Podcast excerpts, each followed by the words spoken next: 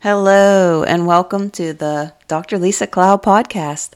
I'm Dr. Lisa Clow, I'm your host, and today I'm going to share a little bit about my journey getting here with you at this point. Of course, I will be talking more about uh, my life journey, but this is just going to be a small segment of a time when I was burning the candle at both ends like normal life. I had done that for so many years, but I was really trying to figure out what my future would be. I knew I was heading towards uh, ending my 30 year career teaching middle school. I was working on a PhD in public health. I thought my future might be in higher education. Um, I had found yoga um, through an online studio and had experienced some healing through the meditation parts of the yoga and yin yoga. So, um, while all that was going on, and we were building a house um, on our farm, trying to figure out the future, I thought, well, you know, now's a good time to become a yoga instructor because I knew I wanted to share what I had learned about healing with yoga and um, just needed to add one more thing to my list of things to do. But so I, I began that journey, and it's a 200 hour study, um, which was uh, one or two weekends a month of intense work. And so I started that in the spring of 2017, and in the summer, I had read my um, high school friend's book, Genius Breaks. And Dr. Susie Carmack wrote Genius Breaks, and she also wrote another book, The uh, Wellbeing Ultimatum. So I'd read those books, and I, I contacted her and I said, Hey, you know, I haven't seen you since high school, but I think I'm going to present your book to teachers at my school this year. So, um, more about that. Hopefully, I'll have Dr. Carmack on my podcast too, so we can talk more in depth. Um, but the Genius Breaks was a way that I could share my yoga experience with people who didn't know anything about yoga. Um, so I did that, and I was working on my dissertation um, for my PhD in public health. And um, I had decided that I would write this dissertation on yoga as a woman's population health intervention because I really was moving towards sharing this experience with other women so that they could find the inner healing or their ability to heal from the inside. Well, in 2019, I finished that PhD after working on it for about a year. I was working on a dissertation for about a year. It took me seven years to finish that PhD while I was working full time. And so I had two more years of teaching middle school and then I was going to dive right into my new mission of spreading this yoga, ancient yoga, to the modern world. Um, and so that was November of 2019, and you all know what happened right after that. In two months, there were the murmurings of COVID 19 um, and a pandemic. Uh, it was something that was in other countries but not really ours. Um, I probably had COVID early in 2020. I was very sick in January. That was before they were testing people, but and then probably February I got uh, the flu virus. So I had been out of work for at least four weeks being sick and went back and in March we were told as teachers that to go home for 2 weeks and try to figure out what's going on with this world. So when I went home, of course, I didn't just sit around. I was um, fully into still burning the candle at both ends. I had just started my nonprofit organization. I was planning on um, doing this transition from teaching public middle school to teaching higher education.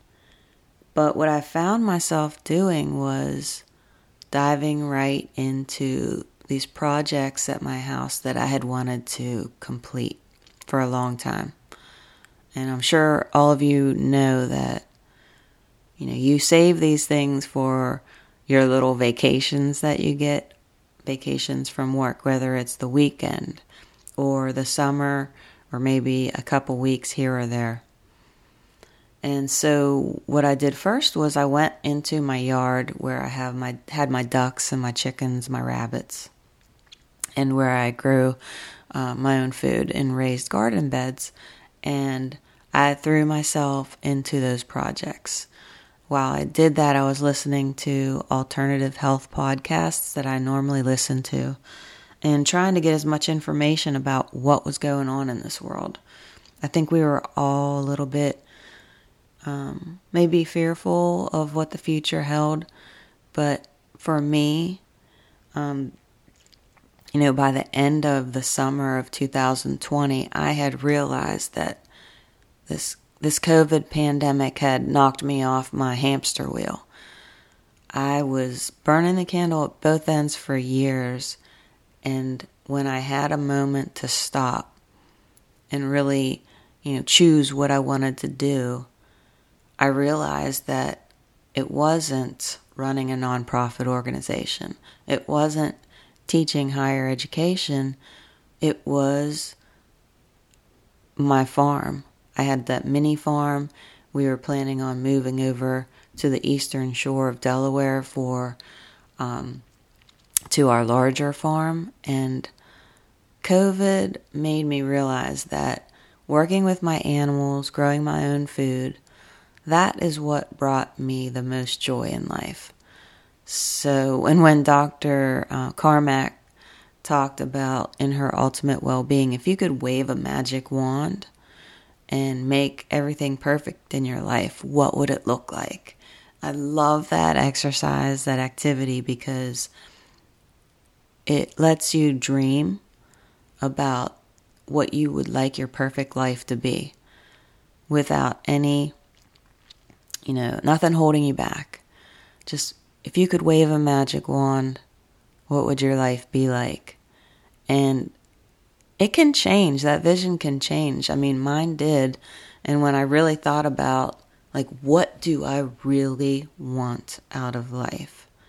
It was to connect with nature, work with my animals, grow my own food.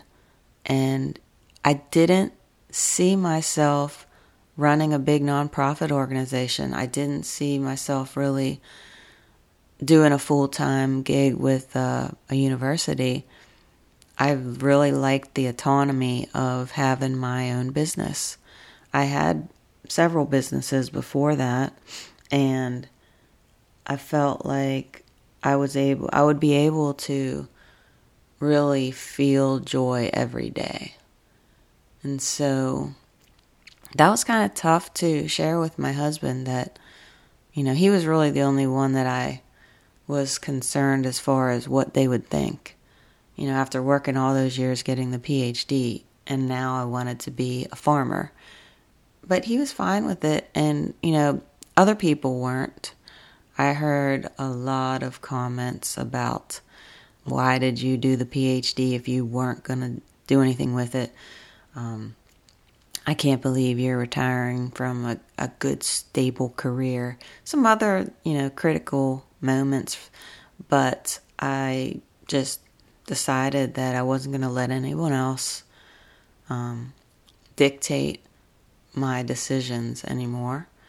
And I um, took the leap, retired in June of 2021.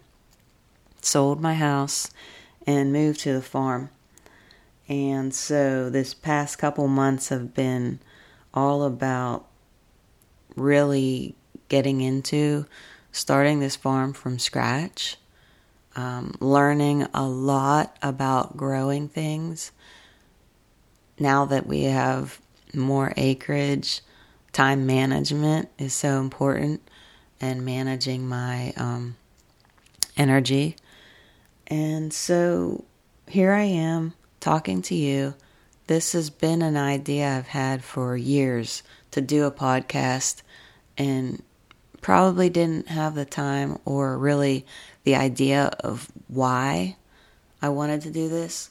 But I know so many people who are experts in life, not necessarily experts in as far as a PhD or they've been working years in therapy or counseling. But these are real life people like you and me who have had fascinating lives and who have overcome uh, hurdles, adversity with, you know, good intentions. And we're going to talk to them. We're going to find out how they've been successful, some of their failures, how they got past the obstacles that were keeping them from what they really wanted in life. So I hope that you join me for this journey um, throughout the future episodes. I'll share, share more about how I made this stuff happen in my life. We're going to talk to other people about their journey in life. And I look forward to spending this time with you. To my listeners, namaste, which means the light in me sees the light in you. Thank you so much for listening.